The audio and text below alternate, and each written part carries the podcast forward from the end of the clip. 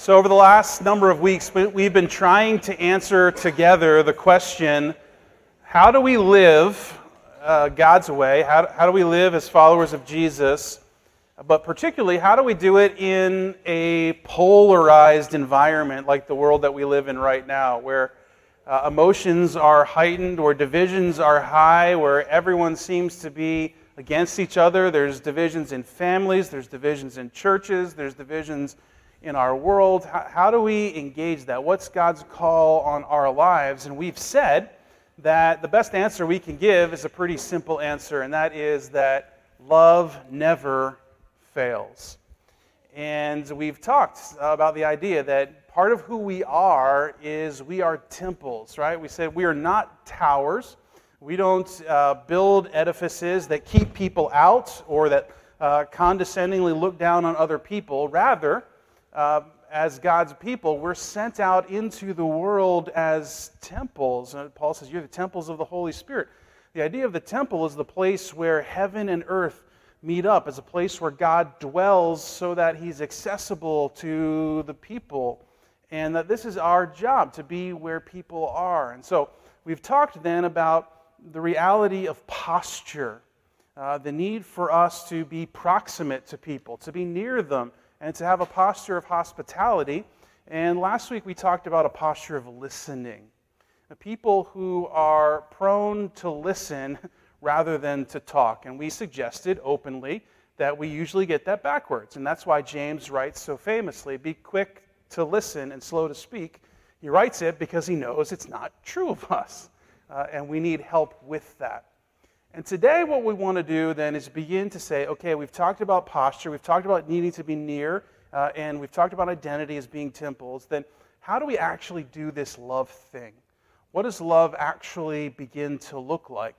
And it's really hard uh, to teach an overarching sermon like this uh, in, in utter practicalities. And so, my hope for you this morning is that as I paint broad strokes, you'll be able to see next steps for you uh, or affirmations for what you're already doing, or maybe slight course corrections uh, for what you're doing in order to really lean into this call of love on our lives by God. This is what Paul writes to the church at Ephesus in Ephesians chapter 5. He says,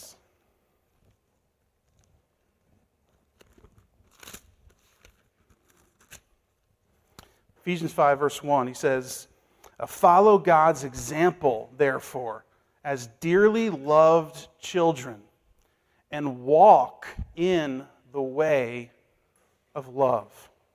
Just as Christ loved us and gave himself up for us as a fragrant offering and sacrifice to God.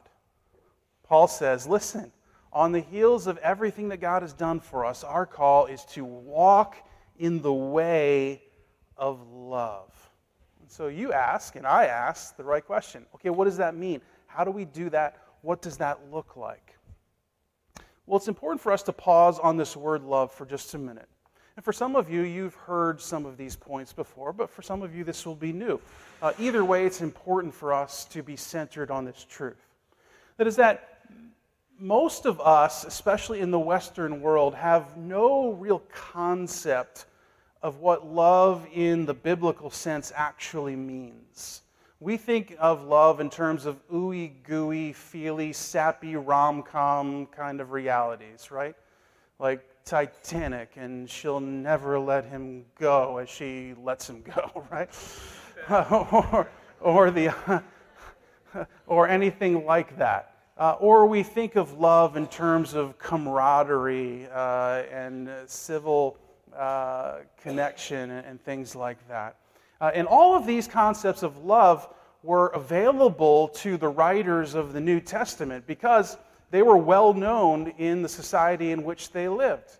Right? There was a, a Greek word for love that is eros. It's kind of a, a, um, an attraction based love, a sexual love, an erotic love. We get our word for that.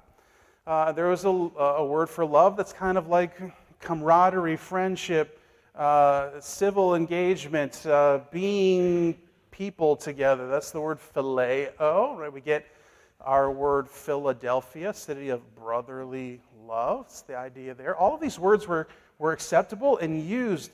And instead, the New Testament writers, all of them, is not just one of them, choose a word that was almost not used at all in the Greek language for what they mean. Because they wanted to have this love stand out beyond the rest. Uh, many of you know this. It's the word agape, or the verb form agapao. And it's a love that is at its basis self sacrificing. It's an act of volitional love. It's a choice, not a feeling. It's the act of laying down power for the sake of another. And in the world in which the New Testament writers were writing, this word love was almost never used because it was looked upon as weakness. It was looked upon as something you shouldn't do. And yet, it's the very thing that defines who Jesus is, according to the New Testament writers. When we talk about love, this is what we're talking about loving not because you feel like it, because you choose to. And a love that isn't necessarily easy, but maybe costs you something.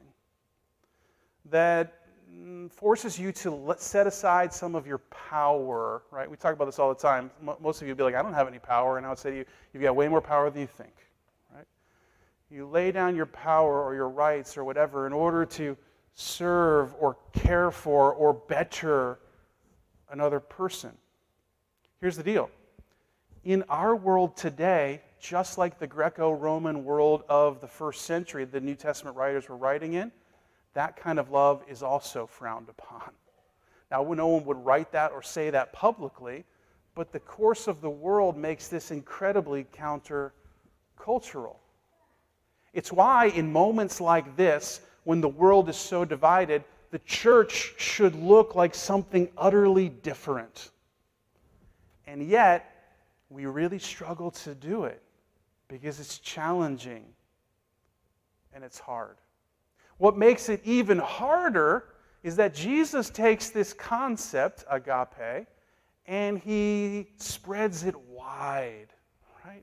He says, listen, you should agape not only your friends, but also your enemies. Right? I don't know who enemies are for you. Perhaps it's someone of a different political party, uh, or perhaps it's your next door neighbor. Perhaps it's uh, someone at work who's after you, or you're both going for the same promotion, or whatever it is, or perhaps it's just Dallas Cowboys fans. Let's be real, right? God says, Jesus says, agape is universal. It's to your friends and to your enemies, and by saying that, it's to everyone in between. Furthermore, it's to people who are holy and people who are unholy, right? The Pharisees couldn't understand this. The religious people of Jesus' day, they couldn't comprehend it, that Jesus would hang out with people who weren't churchgoers. Jesus says, listen, agape love is for non Christians as much as it is for Christians, right?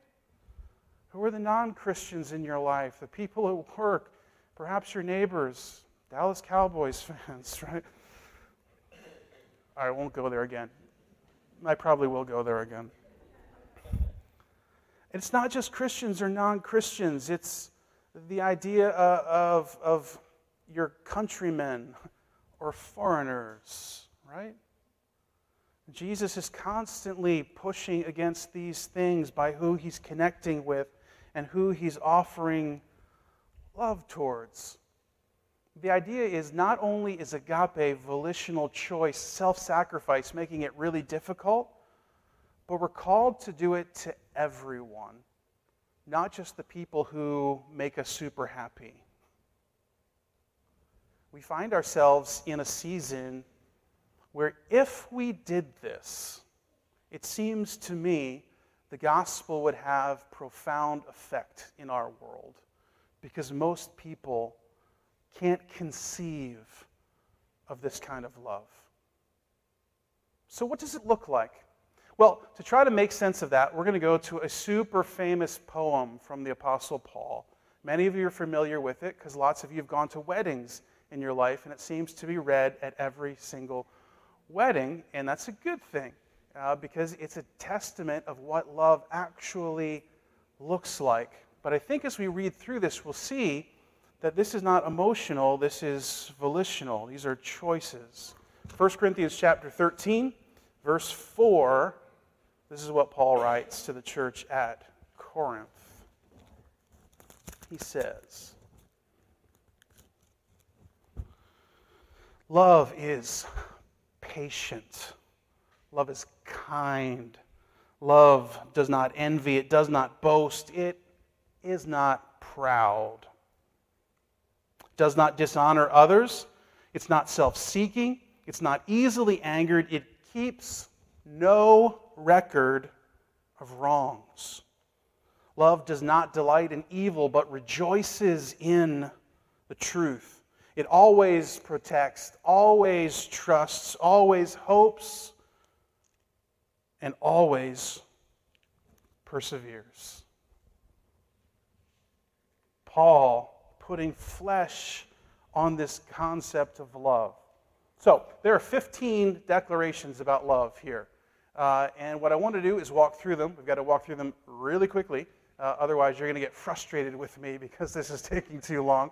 Uh, and you understand now I've got to paint with super broad strokes, but hopefully, this will help us understand volition uh, and the call to love on us. The first thing that Paul says is that love is patient. If you were with us in the beginning of the year when we journeyed through the book of James, this word for patient showed up a couple of different times in the book of James. In the original language, it's the word macrothumai, right? And we said that thumai is kind of like an outburst. Like if your your kids, or maybe you, ever had like a super tantrum in public before? Did you ever, you ever witness one of those, right? I don't have to say if it was you or not. Uh, and the word macro is long. It doesn't mean like a long tantrum. We've seen those. It actually means like putting off the tantrum for a long time, right? In other words, it's like withholding acting out against what's happening to you. The idea of being patient. And it has a real concept of endurance and of adoring significant, even egregious difficulties. Many of you are living this right now. I know this because I talk to you and I pray with you. You're in relational, the relational struggle of trying to love patiently, to not act against what's happening to you. Can I say something for just a moment? This does not mean that you are called in Jesus' name to be a doormat. That's silliness and goofiness. To do so would be to deny the dignity of human life. We disagree with that. However, it does mean that you are meant to endure and to be patient. What does that look like in your relationship with your family, with your extended family? I've heard stories over the last four years, especially in this hyper politically charged season, of families who are at each other's throats because of political differences. What does it mean to love with patience? What does it mean to love with patience to your neighbor? to your coworker? Does it mean to love with patience to each other in this fellowship? The second thing that Paul says is that love is kind, right? And this word certainly means kind, but it also sort of means like easy. In fact, uh, the most famous place it's used in all of the New Testament, uh, some of you will be familiar with this. Jesus says, Come to me, all you who are weary. Remember this? He says, And I will give you rest. Uh, and, and, and take my burden. Uh, he says, I'll take your burden and you take my burden, which is easy, right? That word easy is the same word translated kind here. So you get the idea. It's like pleasant, bearable. And, and really, in its, in its usage outside of the Bible, this word was often used of something that was helpful, right? Actually being helpful. So you could say, it is the active partner to patience, not just enduring, but actually returning in usefulness. We know this is true because one of, if not the most common name of slaves Remember, slavery was a real live thing in the first century world, unfortunately. And one of the most common names given to a slave was this word. And they didn't mean kind, they meant you're useful to me. You help me. You get stuff done. What would it mean for us to be known rather than launching out in tirades, even if they're rightly deserved, but instead looking to how we can be pleasant, kind, and helpful and useful to those who are around us. Then Paul turns and he starts using negative ideas, things that love is not. The first thing he says is love does not envy. Now we know what envy is. It's wanting something, right, that we don't have. And in the original language, of the word, the verb actually has this concept of like a pot that's boiling over, right? It's, you want something so much you can't even contain it. It's out there and you're, you're after it. We know what that envy looks like and feels like, but there's even something more particular going on with this word to these people. Right? Because Paul, when he's writing to the church at Corinth, is addressing a bunch of issues that are happening in the church. And he ultimately gets to this point in the letter. But earlier in the letter, he uses this same word, envy, to talk about the rivalries that are happening in the church. Um, many of you won't be familiar with this, but some of you might. In one of the real reasons that Paul writes the book, uh, the letter to the Corinthians that we're, we're reading from here, is that there was lots of rivalries in the church. And so you might remember in the, in the opening chapters, Paul, Paul says things like, Some of you say I'm with Apollos, and some say I'm with Paul, and he, but we're all with Christ, Paul's trying to say. Stop it with the rivalries. And the, the, the envy that's attached to that is the idea of significance or power or influence or ideological significance, right? And Paul's saying that's not love. That's a grasp for human power. In fact, if you remember from our study through the book of James, James has strong words for what happens when we live in envy. Do you remember this? James chapter 4. He says, You desire, but you do not have. That word desire is the word translated envy. So you kill. We, we paused and, and asked the question we were going through the book of James Did someone actually murder someone? I guess it's possible, but James is also talking on a deeply relational scale. Is that when we envy, we are destructive relationally to others. You covet, but you can't get what you want, so you quarrel and you fight. And in so doing, destroy relationships. You do not have because you do not ask for God. James is saying the thing you're after isn't even a thing. Well, you should be finding identity and, and, and uh, purpose in your relationship and connection with God. Over these last four or five years, especially over these last two or three or 18 years, how long has COVID been going on? 26,000 years? I don't know, right? How many relationships have been destroyed? Destroyed. And I will tell you, a large part of the reason is actually envy. We wouldn't label it like that. We're just standing up for what we believe in, or we're rebutting what someone else says, but we're really envying the position of power or significance. Again, I'll remind you, as I say, just in case anyone's getting uncomfortable, none of these sermons are intended to change your views on COVID, politics, anything like that. That's not my place, it's not my point. I trust you, and hopefully you trust me to engage that uh, personally on the basis of the gospel. We're talking about our disposition towards other people who might not hold the same opinion as you. How much destruction has happened? And how much destruction has happened at the hands of Christians? What a tragedy. What an utter tragedy. This isn't love. Love does not envy. He goes on to say, Love does not boast. the original word in the original language actually meant to be a windbag. You ever know one of those? You ever been in contact with a windbag before, right? You know exactly what this means, right? And every once in a while, in your worst moment, you too have been a windbag, right? I, I'm guilty. I'm a windbag way too often.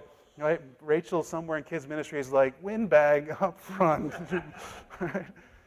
I love to hear myself talk. It's unfortunate, it's true, uh, but it's unfortunate. It's not a, uh, something to be reveled in.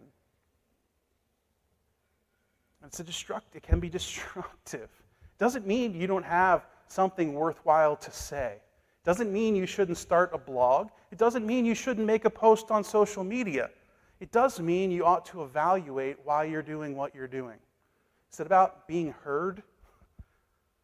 Or is it about trying to offer help in the midst of a challenging situation? Way too many of us have gotten to the habit of screaming so that we can be heard over top of other people. And that's the way of the world. It's not an act of love. What does it mean in your family situations? What does it mean in, in this church? What does it mean amongst this church to other churches? What does it mean to your neighbors, to your coworkers, all of whom are viewing the world in different ways? What does it mean to not be someone who boasts, who needs to be heard all the time, but rather acts in love? Again, I pause and say, there are many, many times that we are called to speak difficult truth to people. I am not suggesting we never do that. We do that. But it is always meant to be done in the context of a significant relationship for the purpose of reconciliation. Most of us, uh, when we go to speak truth, we're not doing it in those avenues, unfortunately. What does it mean to lean into this reality of love, to not be boastful? Uh, Paul goes on to say, Love is not proud. Probably a better translation is arrogant. In fact, Paul uses this word arrogant seven times in all of his writings, and guess what? Six of those times are in this very letter to these people. Why? Because they're arrogant people. right? A big part of the problem that's going on in Corinth is, is a whole bunch of people who think they're the stuff, right? What's the old phrase from like a quarter century ago? All, all that in a bag of potato chips or something like that, right? This is who they think they are, either because they're, they're using certain supernatural gifts or because they're part of Apollos' clan or Paul's clan or because they're a teacher or they're this over there. They think they're the best and they look down on everyone else so much so that in their gatherings, even when they're having communion together, some people are starving while other people are gorging themselves. Why? Arrogance. And Paul's like, this isn't love. None of this is love. Many of us have found an identity in things outside of our identity in Christ. And because of it, it, it always leads towards arrogance, where identity in Christ always leads towards humility. Elitism, in all of its forms, is condemned by God, including religious elitism. Jesus gets semi nasty with only one group of people the religious elite, right? He calls them things like whitewashed tombs, right? To be culturally elite, to be ethnically elite, to be socioeconomically elite, to be religiously elite, any of these things is not to walk in the way of love. It's rather to view the world through your position of status. And the Bible would say that's actually arrogance. What does that mean? How do we be people of love where we live, work, play, engage? How do we do that as a church together? Paul says, love does not boast. Then he says, love does not dishonor others. This word dishonor in the original language actually means to be out of shape. And so the idea was to like act inappropriately, uh, to act in a way that wouldn't be acceptable in that moment. Uh, or we could just put it pretty crassly and say, you're just rude, right? Uh, what was that show when I was growing up? Remember the show Fam- Fam- Family Matters? That's not it. I forget what. It, Full House, right? The little girl was always like, "That's that's so rude," whatever she said, right? This is what Paul's saying here. That's not love when you act rude or nasty or, or snarky or, or condescendingly, or when you make a scene, right? I, I had a heartbreaking conversation a couple of weeks ago um, with someone who was recounting the stories of how uh, one of their parents had made such a scene publicly and against them and, and on social media in so many ways that has put such significant distance between them, all because they were approaching the COVID pandemic from different points of view. What a tragedy. What an utter tragedy. And now there's brokenness and distance. Listen, you have an opinion on COVID. You have an opinion on politics. You have an opinion on whether or not they should put that Wawa on the corner of Oakland and Linden. I'm in favor, by the way, right? Always in favor of another Wawa. Can I get an amen? And you should have an opinion. We want that. God wants that. You're wired differently. Part of the reason that the church is meant to be diverse is because we need a diversity of opinions, not just about Wawas, but about God and who He is and what it means to pursue Him and how we are to engage the culture around us. Without that diversity, we lack the true sense of who God is and what He's doing. We can't, in that sense, be people who explode or make scenes or who are known by our rudeness or our crudeness because someone sees the world differently than us. Even if the way they see the world by the lens of our particular faith, our faith in Christ, is diametrically opposed to us. Right? We're not talking about changing what we think or what we know is truth We're talking about how do we live in love amongst people who think differently. Paul then goes on, and this is the next thing he says. Love, is love does not self seek. Right? It's not seek after itself. And this has to do with um, personal gain or betterment, uh, but specifically it has to do with personal rights. Now, I understand I'm about to step into really delicate territory. So I'm asking for your grace if I misstep in some way. Hear what the Spirit needs to say, dismiss whatever I've said in my human way. But Paul again is speaking in context here because he's written with this very word and concept earlier in this letter, just three chapters earlier, and it's all about rights. Listen to what he says in 1 Corinthians 10. He says, No one should seek their own good, but rather the good of others. Yowzers. Keep going. Is there more? Oh, there we go. Even as I try to please everyone in every way, for I am not seeking my own good, but the good of many, so that they might be saved. We live in a world right now, in a country, because by nature of our, our country and the way, way we are organized, it's about rights. And I praise God and I thank God for that. And I'm not suggesting rights should be taken away. It's, don't mishear me. But all too often over these last couple of years, especially in the midst of COVID, I've heard people speaking about rights far more than I've heard people speaking about love. Listen, I'm not suggesting you ought to have a different opinion on masks than you do, a different opinion on vaccines than you do, or the pandemic as a whole. None of it. I get it. We don't, there's different opinions about it all. But I do think a big part of forming that opinion has to be what does it mean for me to love? You might still come to the exact same conclusion you've come to. I get that. Fine.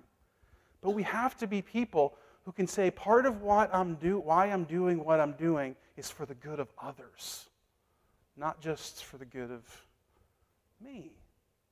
Paul says this is what it means to love. Love is not self seeking. He goes on and says, Love is not easily angered. The word for angered here is the idea of being up against something sharp. When I was growing up, my parents had a, uh, an old Chevy Malibu station wagon. Can you picture that in the early 80s, right? It's a beautiful gray or silver, or whatever it was. And um, the piping around the seats, you know, was a piece of wire covered in fabric. And over time, that wire snapped and started poking out. My sisters and I referred to it as the Jagger, right? And we would take these long trips. We had family on the other side of the state in western Pennsylvania. We'd take these long trips and we would fight and we'd battle over who had to sit with the Jagger, right? Because it's basically dagging inside of you. And Paul basically is like, we've all got to sit in the Jagger seat. This is what he's saying. Without erupting in anger? Without being people who are easily provoked. Let's put it this way, right? We have to grow a little bit of a thicker skin. No one is suggesting you have to agree, but it doesn't mean we have to erupt in anger towards other people. Not easily angered. Paul goes on.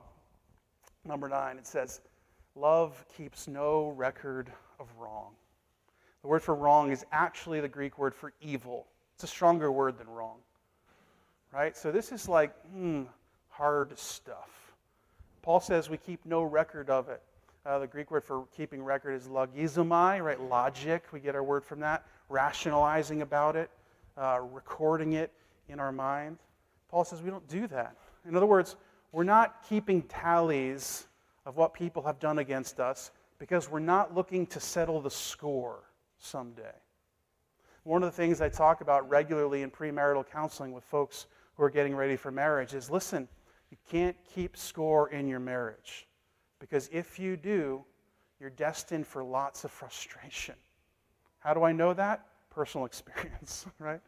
Because I'm a great scorekeeper. I wanted to be a lawyer before I was called into ministry. I was keeping score on everything and sometimes fudging the score to make sure that I won, right?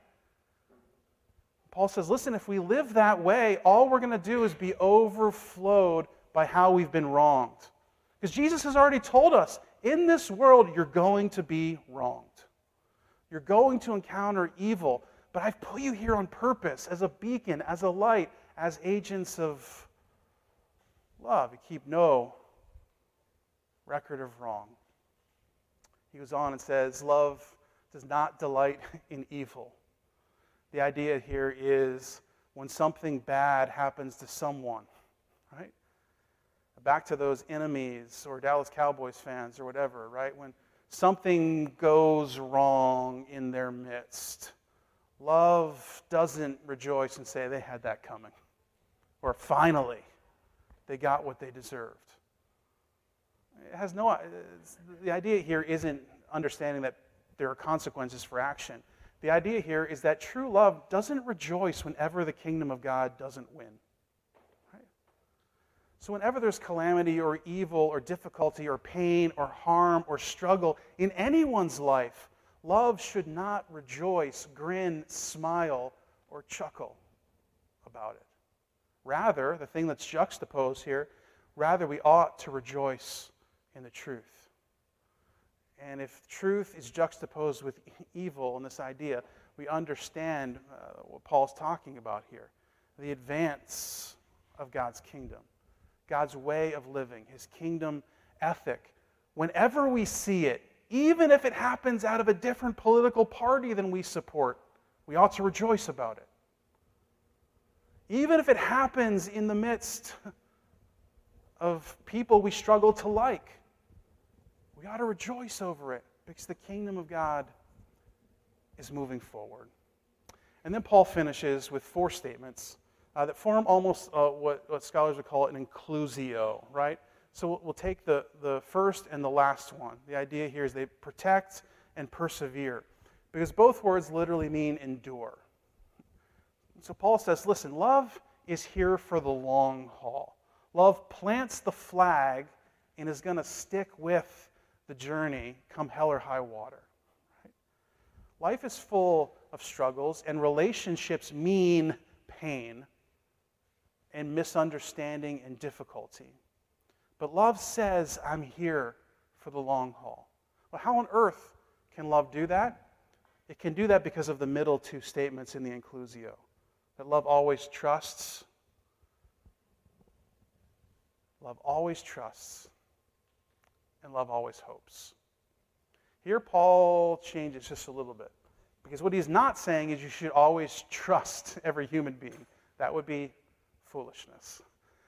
And what you should also not do is put your hope in other human beings, even the best of them. Why? Because they're broken and they're going to mess up at times. Here, hope and trusts, I believe, are directed at God. How can we be people who love, who endure in this kind of love that's patient, kind, not envious, not boastful, not proud, not keeping records? How can we even do this? If we have hope and if we have trust placed in the right thing. If your hope and trust is in the next election, can't do this. You can't live this way. It's impossible. Trust me, I've tried, right?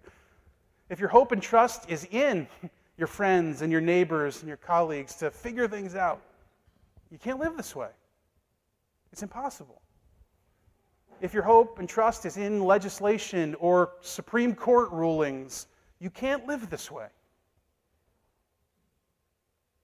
But if your hope and your trust is actually in God, if your identity, therefore, is a settled matter, it's not up for grabs. No one can take it away from you, nor can they chip away at it.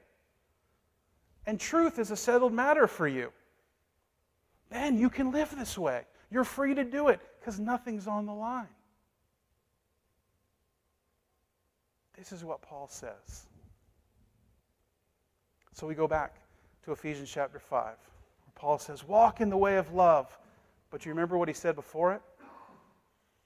He said, As dearly loved children, walk in the way of love.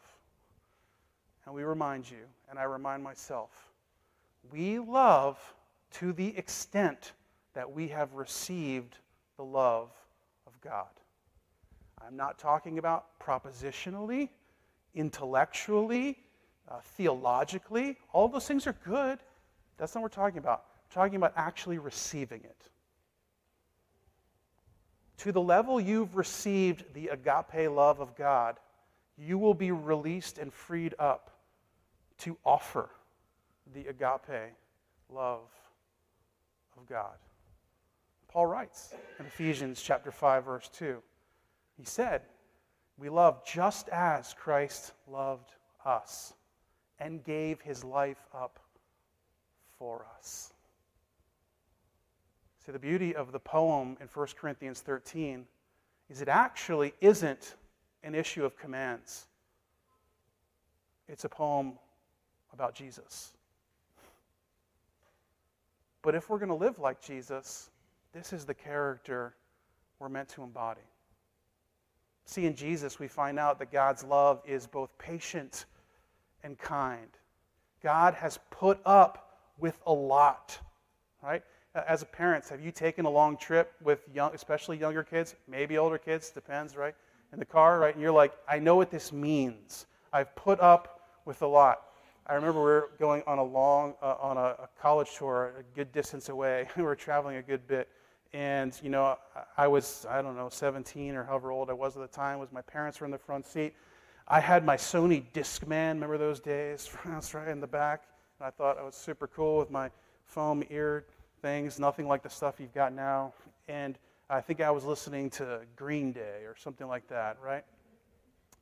And unbeknownst to me, I was also singing at the top of my lungs, right? Now, I'm not a great singer. I'm not a terrible singer, but I'm not a great singer. And you know what it's like when someone's singing to something they're listening to and it doesn't, it doesn't compute. But when you're singing, it sounds perfect, man. You're like right there. You could be that guy, right? You're on stage, you're doing the whole thing, you know? And I remember getting there and my dad saying to me, That was the worst six hours of my entire life. right? I wonder how often God thinks to himself, Oh man, these kids in my back seat driving all through this life, singing Green Day at the top of their lungs, way off key. And I'm trying to do something good for them here. This is, God has put up with a lot from us. Can we say that? That God is patient with us. Listen to what, how Paul writes about God in Romans chapter 2. He says, Or do you show contempt for the riches of his kindness, forbearance, and patience, not realizing that God's kindness is intended to lead you to repentance. See this?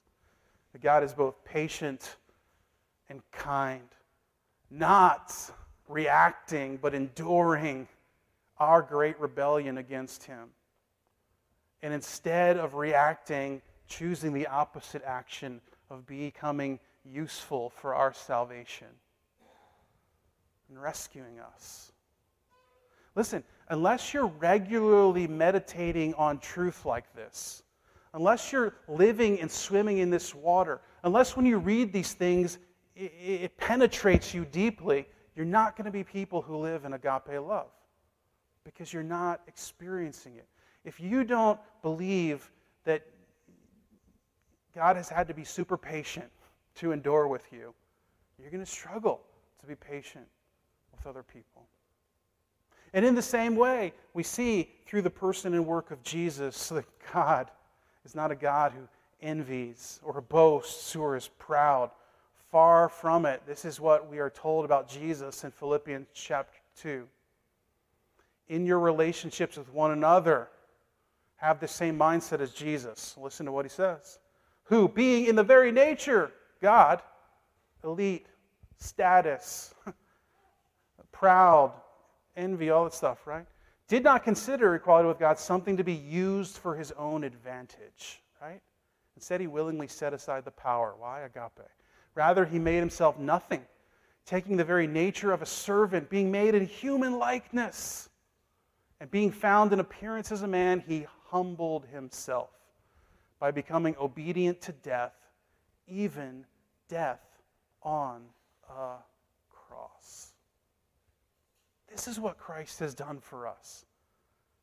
If you are not regularly blown away by the truth that Jesus set aside the utter peace and luxury and comfort and power of heaven to enter into the mess and the scum and the dirt of this world and our lives, you're going to struggle to live in love in that way.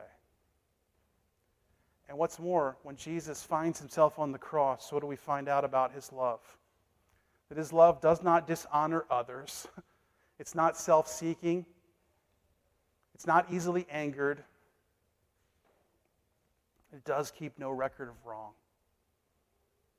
Think about it. I talk about the Jagger in the Malibu station wagon. We talk about being up against sharp things. No sharper thing than the moment of crucifixion for Jesus iron nails being pounded into his wrists and his ankles, being ridiculed publicly in front of everyone. If ever there was a moment for Jesus to lash out, it was then. And he didn't. And at the same time, he's being prompted and tempted by everyone around him. Prove yourself, save yourself, seek yourself. And he resists because to do that would be to take from us the hope of salvation. Instead, Jesus does offer one thing. You remember? Forgiveness. Father, forgive them. They have no idea what they're doing. And we're like, yeah, they do. They know exactly what they're doing. but Jesus, like, they don't under, they can't, they, they can't understand the, the massive nature of what's going on here and the brokenness inside them has led them to this moment. Jesus, in the perfect moment to count evil, refuses to count it. Listen to how Luke records it in his gospel. When they came to the place called the skull, they crucified him there, along with the criminals, one on his right, the other on his left. And Jesus said, Father, forgive them for they do not know what they're doing. They divided up his clothes by casting lots. People stood watching. The rulers even sneered at him. They said, He saved others. Let him save himself if he is God's Messiah, the chosen one. The soldiers also came up and mocked him. They offered him wine vinegar and said, If you're the king of the Jews, then seek yourself, save yourself. Jesus resisted. Why? Because he agape loved you.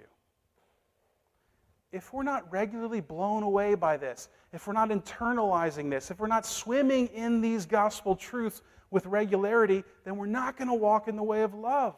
Because it's, it's incredibly countercultural and counterintuitive to who we are. But when we're moved by receiving the love of Christ, we're changed for Him. In the same way, Jesus did not delight in evil, but rejoiced in the truth. Jesus, in his ministry, was rejected by countless numbers. And rather than, when thinking about their coming destruction, Jesus understood that in the year 70 AD, uh, the Romans would crush Jerusalem and level it. As Jesus pondered that truth, after being rejected by these people and ultimately crucified by these people, he didn't say, no, they had it coming. He should have said that, right? Because they did. Instead, this is what he said. This is what he did. Uh, one before this one. As he approached Jerusalem, he saw the city and he wept over it and said, If you, even you, had only known on this day what would bring you peace, but now it's hidden from your eyes. The days will come upon you when your enemies will build an embankment against you, encircle you, and hem you in on every side. They'll dash you to the ground, you and your children within your walls. They will not leave one stone on another because you did not recognize the time of God's coming to you. He sees the coming destruction. And instead of cheering it on, he weeps and is broken over it. This is who Jesus is. And then finally, that little inclusio at the end of 1 Corinthians 13, verse 7. Love always protects, love always perseveres. How? Because it always trusts and it always hopes. This is true of Jesus. How did he endure? He planted the flag and he endured all the way to the cross. Why? Because his hope and his trust were rightly placed in God. This is what the writer of Hebrews says, Hebrews chapter 12. Therefore, since we are surrounded by such a great cloud of witnesses, let us throw off everything that hinders the sin that so easily entangles. Let us run with perseverance the race marked out for us. He goes on. Fixing our eyes on Jesus, the pioneer and perfecter of our faith, for the joy set before him, he endured the cross, scorning its shame, and sat down at the right hand of the throne of God. Consider him who endured such opposition from sinners, so that you will not grow weary and lose heart. And it's this verse, Hebrews 12:3, that we finish on. If you are attempting to love in your own power, you will grow weary and you will lose heart. And I can testify to that truth. But the writer to Hebrews says something different here, doesn't he? He says, Consider him. Now, what's fascinating about this word consider is it's connected to that word count, right? All the way back in, in 1 Corinthians 13. It says, keeps no, keep, keep, Love keeps no record of wrong. Love doesn't count wrongs. Remember that? Right? That's the word logizomai. This word here is analogizomai. The word ana, the preposition, is an intensifier. says, you don't count the evils against you, but what you really count is what Christ has done for you. You see this? And when you do that, it enables you in a world that is incredibly divided, super polarized, where families are at each other, where emotions are heightened. It enables you to stand firm in love, to not lose heart, and to not grow weary. Can I pray with you?